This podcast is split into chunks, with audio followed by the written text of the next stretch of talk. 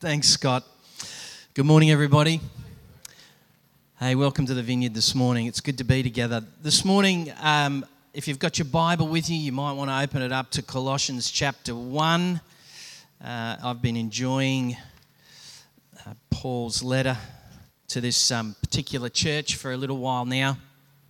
And uh, but this morning I want to touch on, uh, well, actually I just want to really crack it open a little bit, and we'll uh, we'll venture into this conversation over the next couple of weeks. But I want to crack it open this morning, just this whole idea of belonging and how Jesus comes to deal with the powers of estrangement and uh, and alienation. How Jesus wants to come and deal with those powers and how he actually goes about doing that.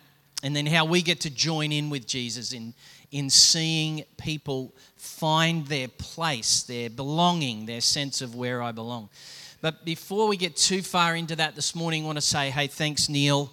Uh, Neil MacArthur last Sunday gave a great message on um, uh, Jesus and the temple is doomed. It was a great... If you haven't gone on YouTube yet and seen it, or you were away, I really want to encourage you to jump onto it and have a have a watch and a listen back. It was a great bit of teaching, and um, and I loved the opening video clip that he used of Weird Al Yankovic pretending to be Indiana Jones. That was the best.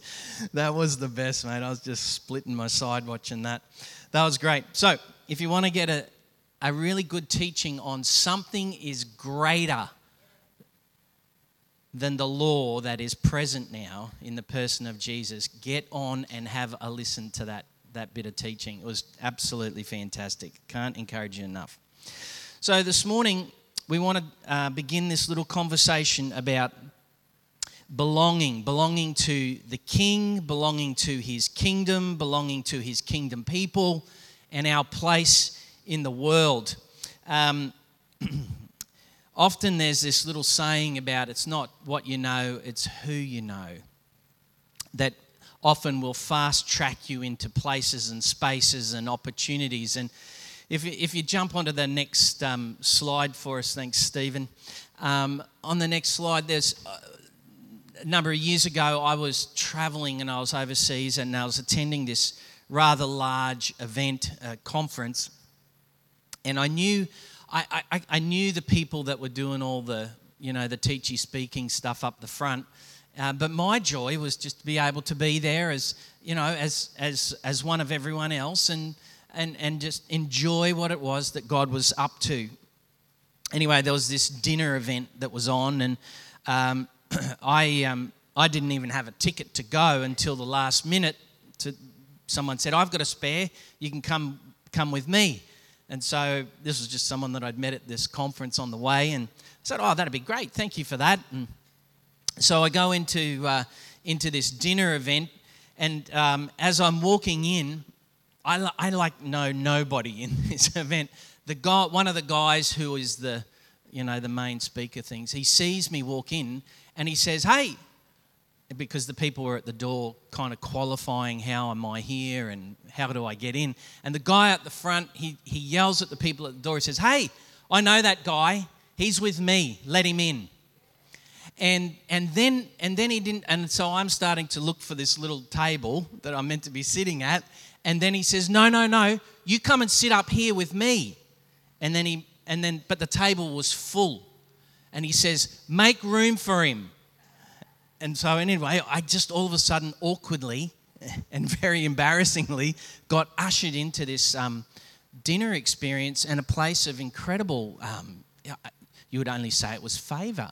You know, it was this, it was a moment that I hadn't planned or orchestrated, but somehow um, I got sucked up into it. Today I want to begin a little conversation about how Paul, in this letter to his to this little church in, in Colossae, that he was um, that this um, his good mate Epaphras was planting and starting in a pretty hostile context and environment, and I'll unpack that in a minute. But as Paul was writing to them, he was really wanting to let them know, hey guys, it's not about what you know. It's not about all the law and what you know. It's about who knows you.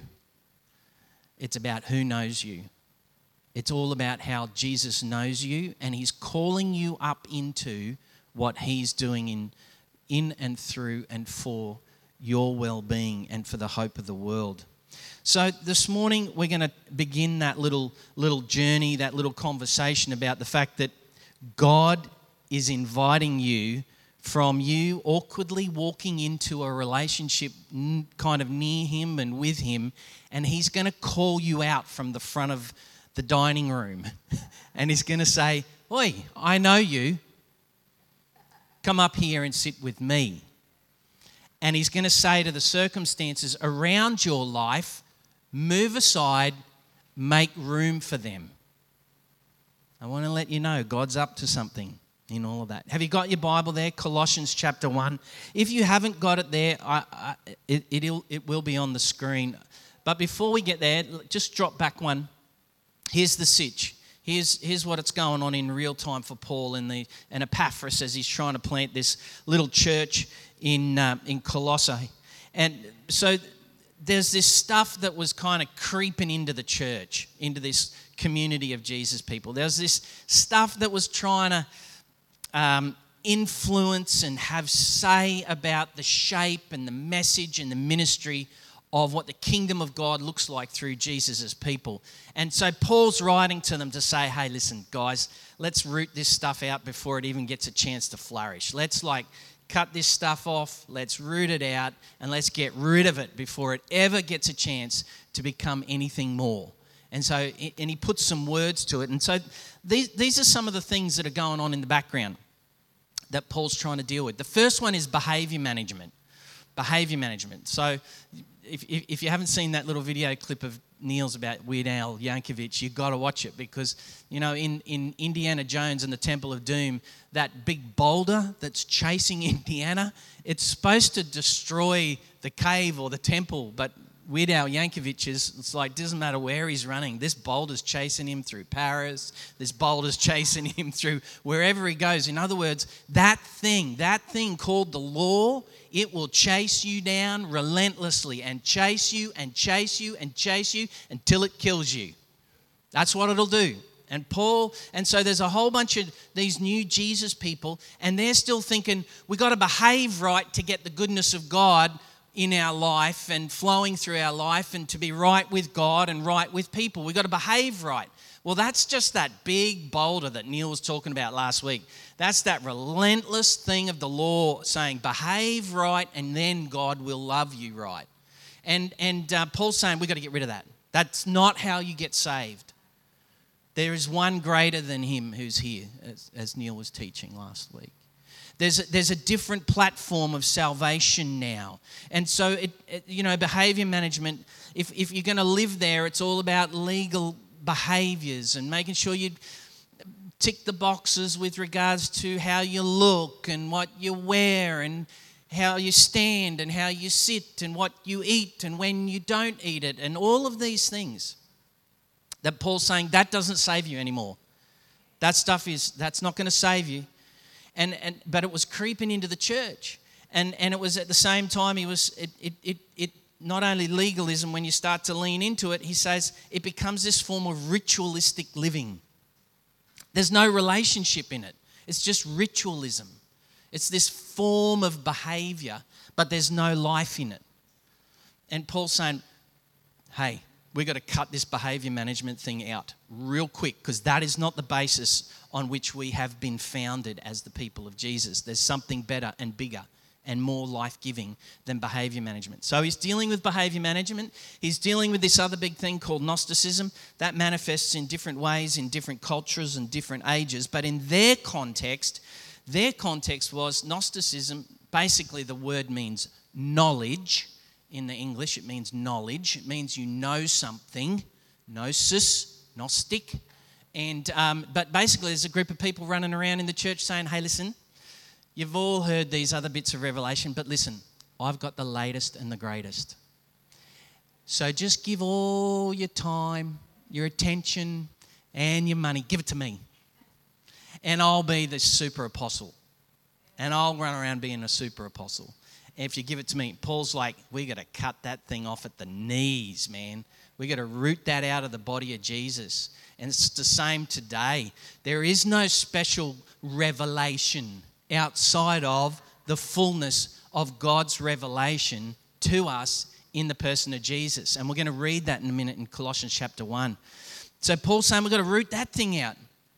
And, um, um, you know, the other thing is that um, this Gnosticism is, is, is really about, Paul's saying, um, the way that it manifests is it shows itself by, and it's very powerful, is it wants to build in into us an anxiety that says, unless I've got the latest and greatest special revelation, then I am on unsure footing with God, with myself, and with others. And therefore, in my anxious state, what Gnosticism does is it tells you you can no longer trust anything outside of yourself. And the only voice you can listen to for any form of confidence or trust is your own. And so dig deep within and listen to that special voice of yourself who will tell you who you really are. Now, if you want to root that thing out philosophically, you can go way, way back into the seventeen hundreds. Descartes was there. I think, therefore I am. That's the very thing that Paul's like, hey, we got to get rid of that. No, no, no. There's a there's there's a better truth here. There's a more powerful truth here. And he says we've got to root that thing out because, um, because Gnosticism says, I think, therefore I am. I listen to who I am in here. I feel that this is who I am, so therefore I am. And I will not listen to, I will not pay attention to, I will not take the, the voice of anything or anyone else that doesn't agree with who I say that I am. Now, the good news is Jesus comes along and stands in front of us, doesn't he, as the Son of God. And he says, let me show you who you really are as God's wonderful creation, not the master of your own destiny. So he's he's he's dealing with that, and he's also dealing with this last little bit, a God versus the God. So what he's dealing with here is that there's all these Jesus people, a bunch of them have come out of both Jewish contexts and also just like pagan living, totally pagan living. They're used to just um, ascribing time, energy, and money to the gods of the context, and especially to Caesar, because he is God in their context. He, he claims himself as the Lord, which is interesting because Jesus takes that term on for himself. I am the Lord. And so um, he's like, there's all these people that's going, okay, we'll take a bit of Caesar, we'll take a bit of, you know, animism, we'll take a bit of pagan practice, we'll take a bit of like, let's get ourselves into ecstatic states and cut ourselves and jump up and down before God and hopefully he'll pay attention to us. We'll take a bit of that and we'll take a bit of Jesus as well. So it's Jesus plus is really what Paul's going after. He's like, hang on, guys. And then he writes this beautiful piece of scripture. It's not, it's Jesus isn't just another God. He talks about how Jesus is the supreme revelation of God. And all the fullness of God is in Jesus. So that's the backstory. Got the backstory? All right, let's go. Colossians chapter one. It'll be on the screen for you if you've got it. If you haven't got your Bible, I'm going to read a big chunk. Love reading big chunks of scripture. All right. Who loves reading big chunks of scripture? All right. Let's pray. Lord, give us a love for reading big chunks of scripture. So we get the whole story. In your name we pray. Amen. All right, Paul, an apostle of Christ Jesus by the will of God, and Timothy, our brother, to God's holy people in Colossae, the faithful brothers and sisters in Christ, grace and peace to you from God our Father. Now, Paul's in prison, okay? He's writing this from prison. He's not writing it from, you know, sipping pina coladas on a nice island. He's he's he's in he's in the digs. We always thank God, the Father of our Lord Jesus Christ, when we pray for you, because we have heard of your faith in Christ Jesus and the love you have for all God's people, the faith and love that spring from the hope stored up for you in heaven, about which you have already heard in the true message of the gospel that has come to you. In the same way, the gospel is bearing fruit and growing throughout the whole world, just as it's been doing among you since the day you heard it, and it's truly understood God's grace. You learned it from Epaphras, our dear fellow servant, who is a faithful minister uh, of Jesus on our behalf, and who also told us of your love in the Holy Spirit.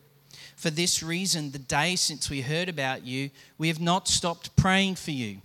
We continually ask God to fill you with the knowledge of his will through all the wisdom and understanding that the Holy Spirit gives, so that you can live a life worthy of the Lord and please him in every way, bearing fruit in every good work, growing in the knowledge of God, being strengthened with all power according to his glorious might, so that you might have a great endurance and patience, and giving joyful thanks to the Father, who's qualified you to share in the inheritance of his holy people in the kingdom of light.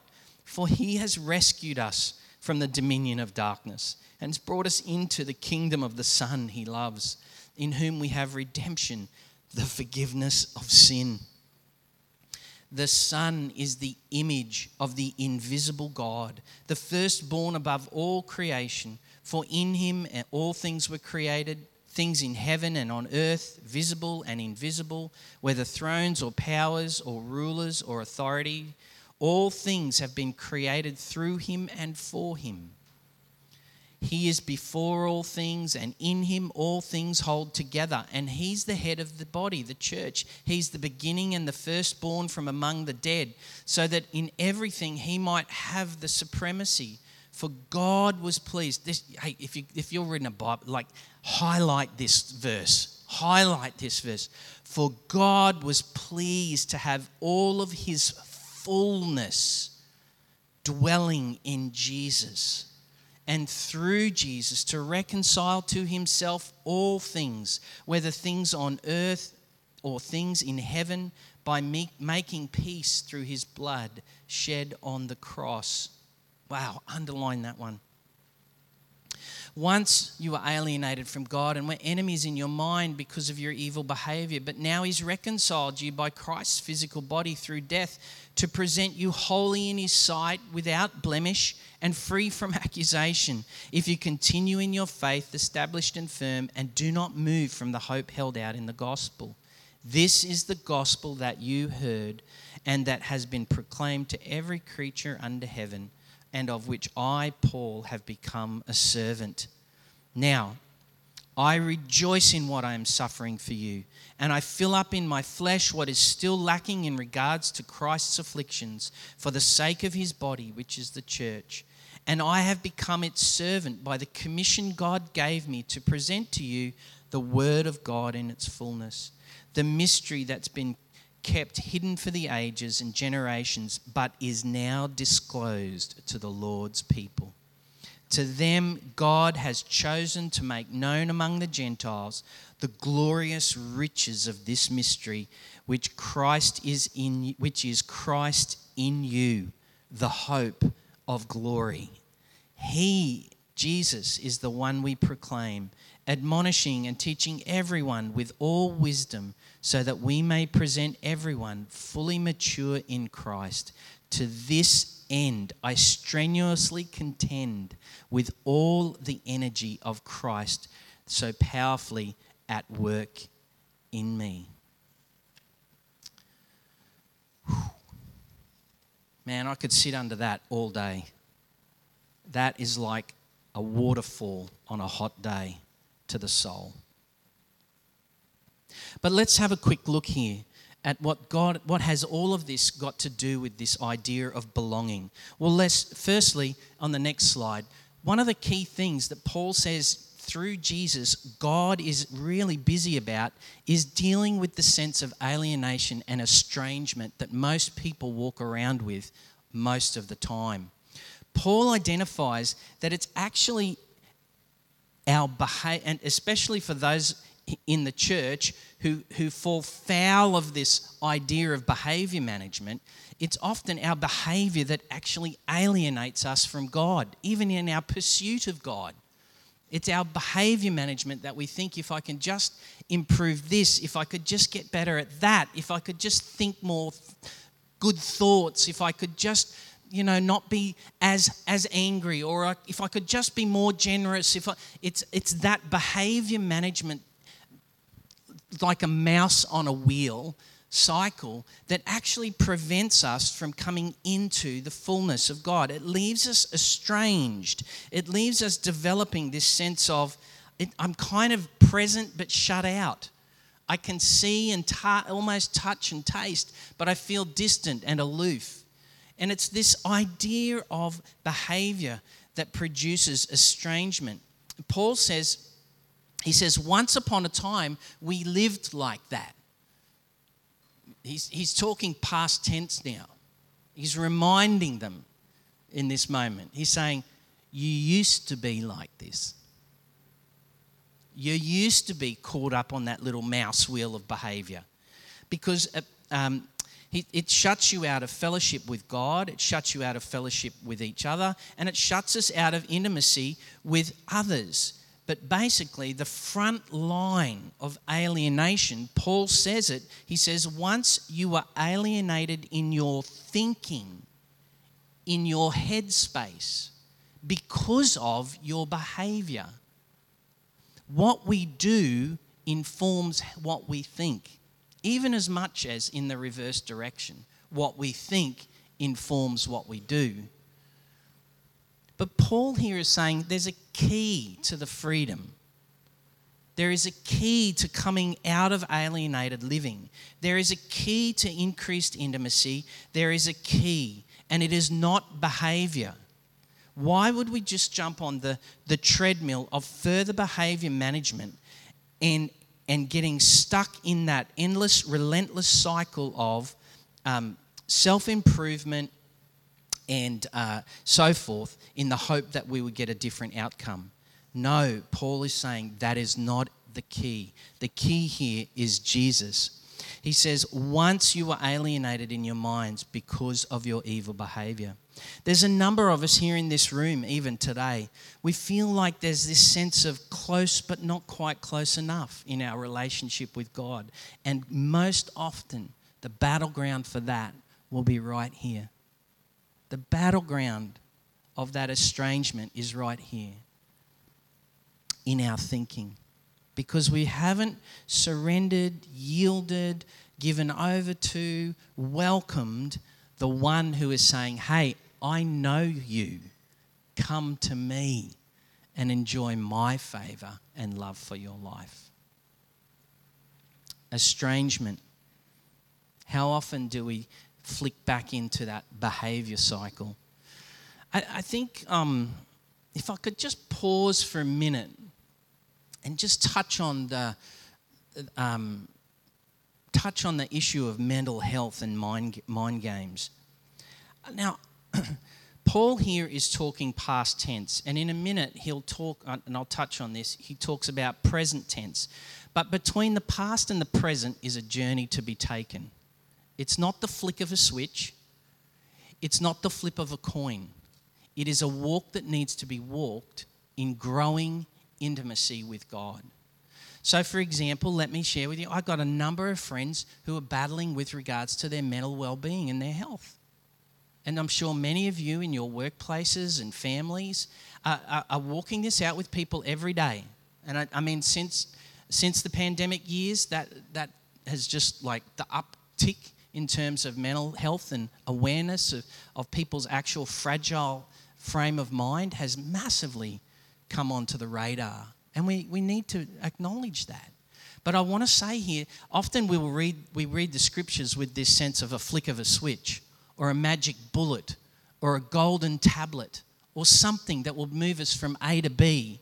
Now, in the kindness of God, there are these divine moments where the power of God's love will come. And that's why we pray the prayer that Jesus asked us to pray. Lord, your rule and reign, let it come right now into the earth, even as it as it is, where you rule and reign in the heavens, where there is no more sickness or disease or brokenness and physical pain. We want to see that kingdom come. We want to see that rule and reign influence and shape our life and our mental health and well-being. And that that is our prayer. And that's what Jesus taught us to pray. The reality of walking out that prayer, the reality of walking out that prayer, though, for many, it is not a magic moment. It is a walk that needs to be walked on a daily basis from once you were and into now you are.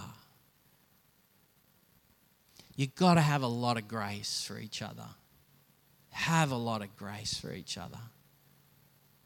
If the one thing our world needs to know is that we, the people of Jesus, we're the ones who are willing to stand with people in their alienation and their estrangement, in their brokenness and their mental anxiety, and we will stand with them and we will welcome the King and his kingdom, and we will walk with them from where they once were into what they now are in Jesus. We are the ones who will do the journey. We are the ones who will do the journey. You know, there was no greater privilege yesterday than to be seen on the, dressed up in my best flip-flops and T-shirt and hat and, you know, old running shorts yesterday, to stand in on that field with three or four hundred other people. They have no clue who I am, but I know who I am because who Jesus tells me I am. And to stand with our region in their grief, to grieve with those who are grieving, and to say, you know, I'm saying to Jesus and I'm saying to the people, we're going to walk this out together. We're going to walk from once we were to now in Jesus. And it means we will stand in the hard places with people. May the Holy Spirit give us grace to stand with people who feel estranged in their mind, estranged in their broken thinking, estranged in their inability to mentally grasp a better picture, an, another hope, a, a, and, and at the same time, a physiological capacity to find health. We will stand with them. We will walk with them. We will love them, and we will say they are always welcome. Always. We're not after perfection. We're after Jesus together. Paul says, once we were like. Next one, if I could jump on. But then he says, but now, in verse twenty-two, he says, but now, he says, there's a different reality. But now he's reconciled you by Christ's physical body through death to present you in his sight without blemish and free from accusation. Love it. Love it, love it, love it. Paul tells us how God lovingly, powerfully, and personally overcomes the powers and the pathways of alienation and estrangement by his loving action, by his life, his ministry, his his his message, his death, his resurrection, and the inbreaking of his kingdom. But now he has reconciled you by Christ's physical body to present you holy in his sight, without blemish and free from accusation. Now, one of the things that um, Um, being reconciled means, it means coming back to that original um, state. The idea Paul's thinking back on is, what does it look like to be a human being when God first made human beings? And to do that, you've got to go way back to the start of the book, which is true humanity. What does it look like? And then, it, you know, as male and female, and how that works for the good of creation, and how that works for the health of society. And then he's also saying that all of that now takes on absolute supremacy in the person of Jesus, of what a human being looks like, fully alive, fully reconciled to God. And when we're reconciled to God, you, we realize we're acceptable in his sight, without blemish. Now, I look up, I get in, you know... The, last weekend was just absolutely off the charts, amazing, fun, and beautiful to be a part of, to see our kids get married and be a part of all of the celebrations of that. But every, you know, all these all these people I would meet along the way, they'd give me a kiss on the cheek. And as they give me a kiss on the cheek, They'd all they'd all then do one of these, you know, they'd give me a kiss and then they'd thinking they'd left lipstick on my cheek. And I had to say to every single one of them, it's not your lipstick, it's a sunspot. And it doesn't lift off when you do that. You know? There's, there's this blemish here. Doesn't matter how much you try and get that thing off, it ain't coming off. It's a blemish. But when God looks at us, he sees the greater reality of who we are. And he, it, it, it's like the blemish, the picture of ourselves that we understand ourselves to be. It's, it's, it's overwhelmed by his love and his grace toward us. So much so that when we look at each other, we don't see the blemishes. You know, it was kind of reflecting into last weekend as well. You know, right when the wedding was happened, you know, creation decided it was a great time to have a rain bomb right over the event, which was for, you know, the parents and all of that. We're all just like, oh, God, is this even going to happen? How, how are we going to help get everyone there? And anyway, but Jacob and Caitlin, I'm going to talk about them because they're not here. Jake and Caitlin, they just had eyes for each other. Oh, my gosh. They were so caught up in each other on the day. It, I don't know, the rain, what rain? They were so overwhelmed and caught up in each other that the, that the surrounding context just fell away. This is what this is what the power of the love of God does in our lives. He comes along, he says, hey, I know you. You come up here with me. You come sit with me. Hey, make room. Make room. Another one of my family belongs here. Another one of these people belong here. Make room for them. So much so that it doesn't matter what's going on and all of the surrounding thing and all of the powers that are at work, it all just fades away because of the power of this loving invitation of God that says, I know you. Come on up here. Come with me. Paul's emphasizing that to have this sense of belonging, this freedom from alienation, this joy of living in the kingdom and relationship with Jesus and with, with God the Father and the power of the Holy Spirit, it's all because of Jesus.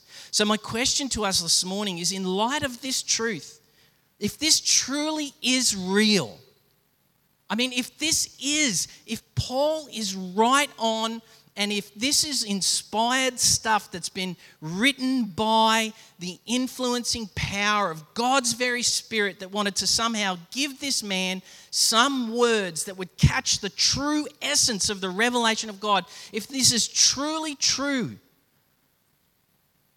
do I know and do I live in the reality that I am holy in God's sight? Am I living from this place? If this is really real, do I realize that when God sees me, he and has relationship with me, he sees me without blemish? Now, Carl and Em, they got, you know, beautiful new little child, and and uh, Kiara. And you know, for those of you who have had kids, it's like when you have a brand new little child, it's like, you are the most amazing thing. There's nothing more perfect and beautiful than you. And then they grow up. And you know, that bedroom, surely, surely you could do something about that, you know?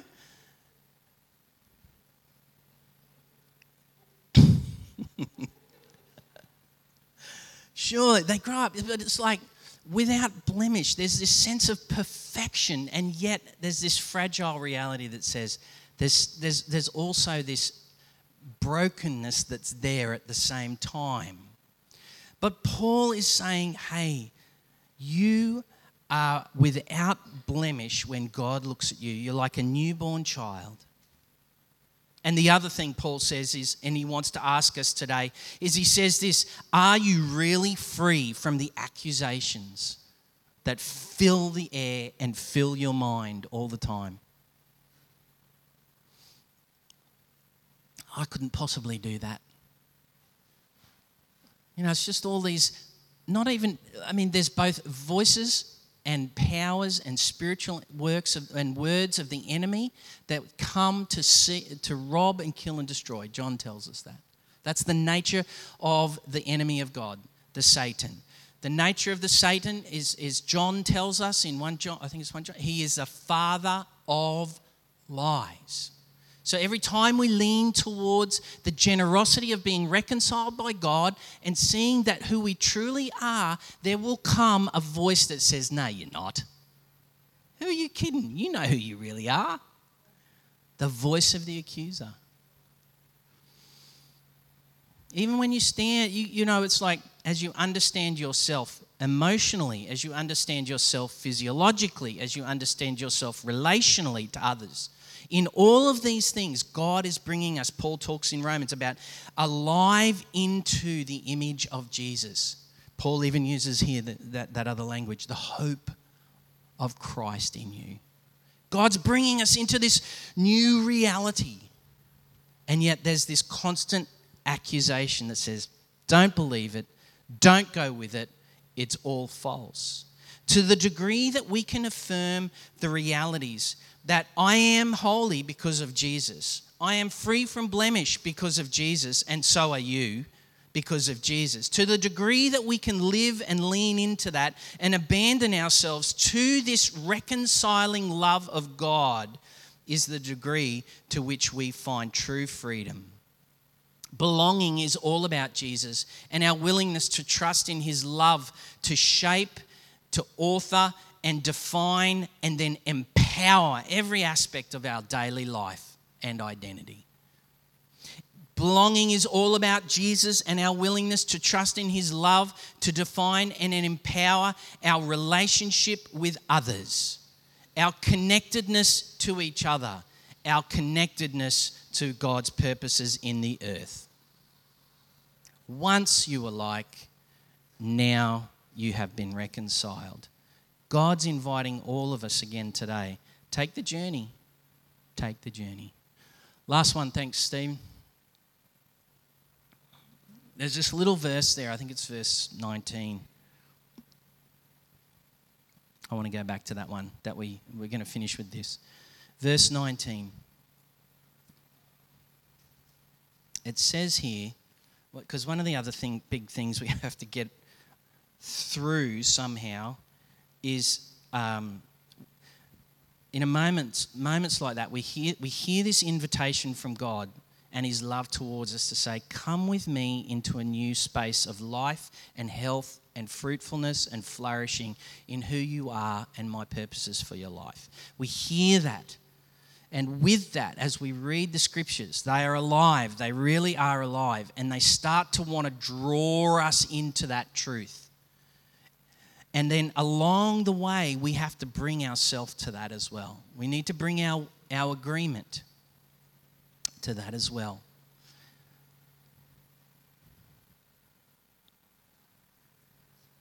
And the one of the first things we need to somehow ask for the help of God on is to realize that you and I are not a problem that God has had to fix.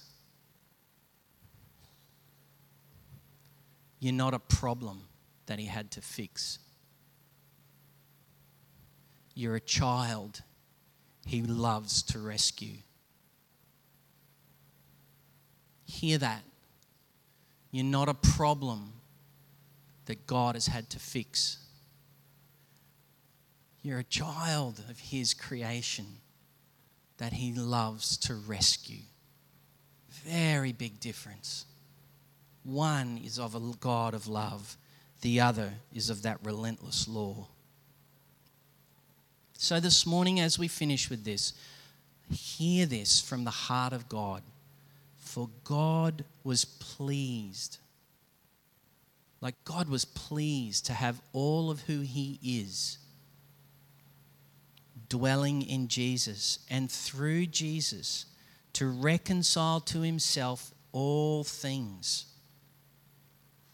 by his blood shed on a cross. You're not a problem the people that we're living with every day, all those hundreds of people like that were on the oval yesterday, they're not a problem to God. They're his children that he's longing to rescue. This morning, God is inviting us into his good pleasure. His good pleasure. That one put a gulp in your throat, didn't it? That one put a gulp in your throat. His good pleasure.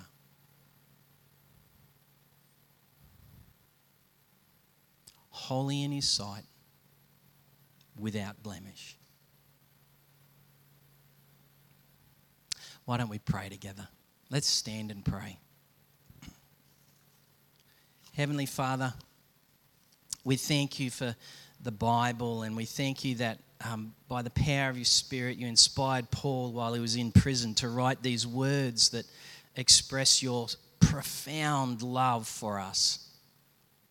And as, as we've opened the scriptures today, Lord, it's touching us on many levels. But Lord,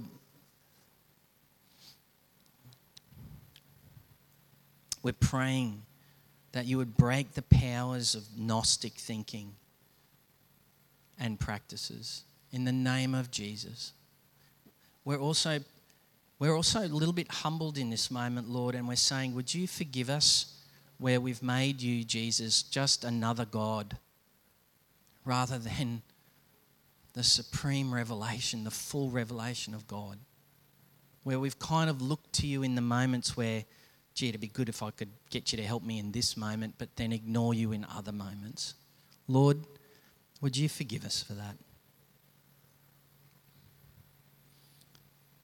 And would you break us free by the power of this loving invitation that, hey, I know you. Would you break us free from all of the behaviour management that we've put in place in our life so that we could truly be free? We could be the children of God. Come, Holy Spirit. Come, Holy Spirit. Thank you, Jesus, that you break the powers of estrangement and alienation, and you set us free as we just take one more step towards you. Come, Holy Spirit. Now, this morning, I particularly want to pray for... Um,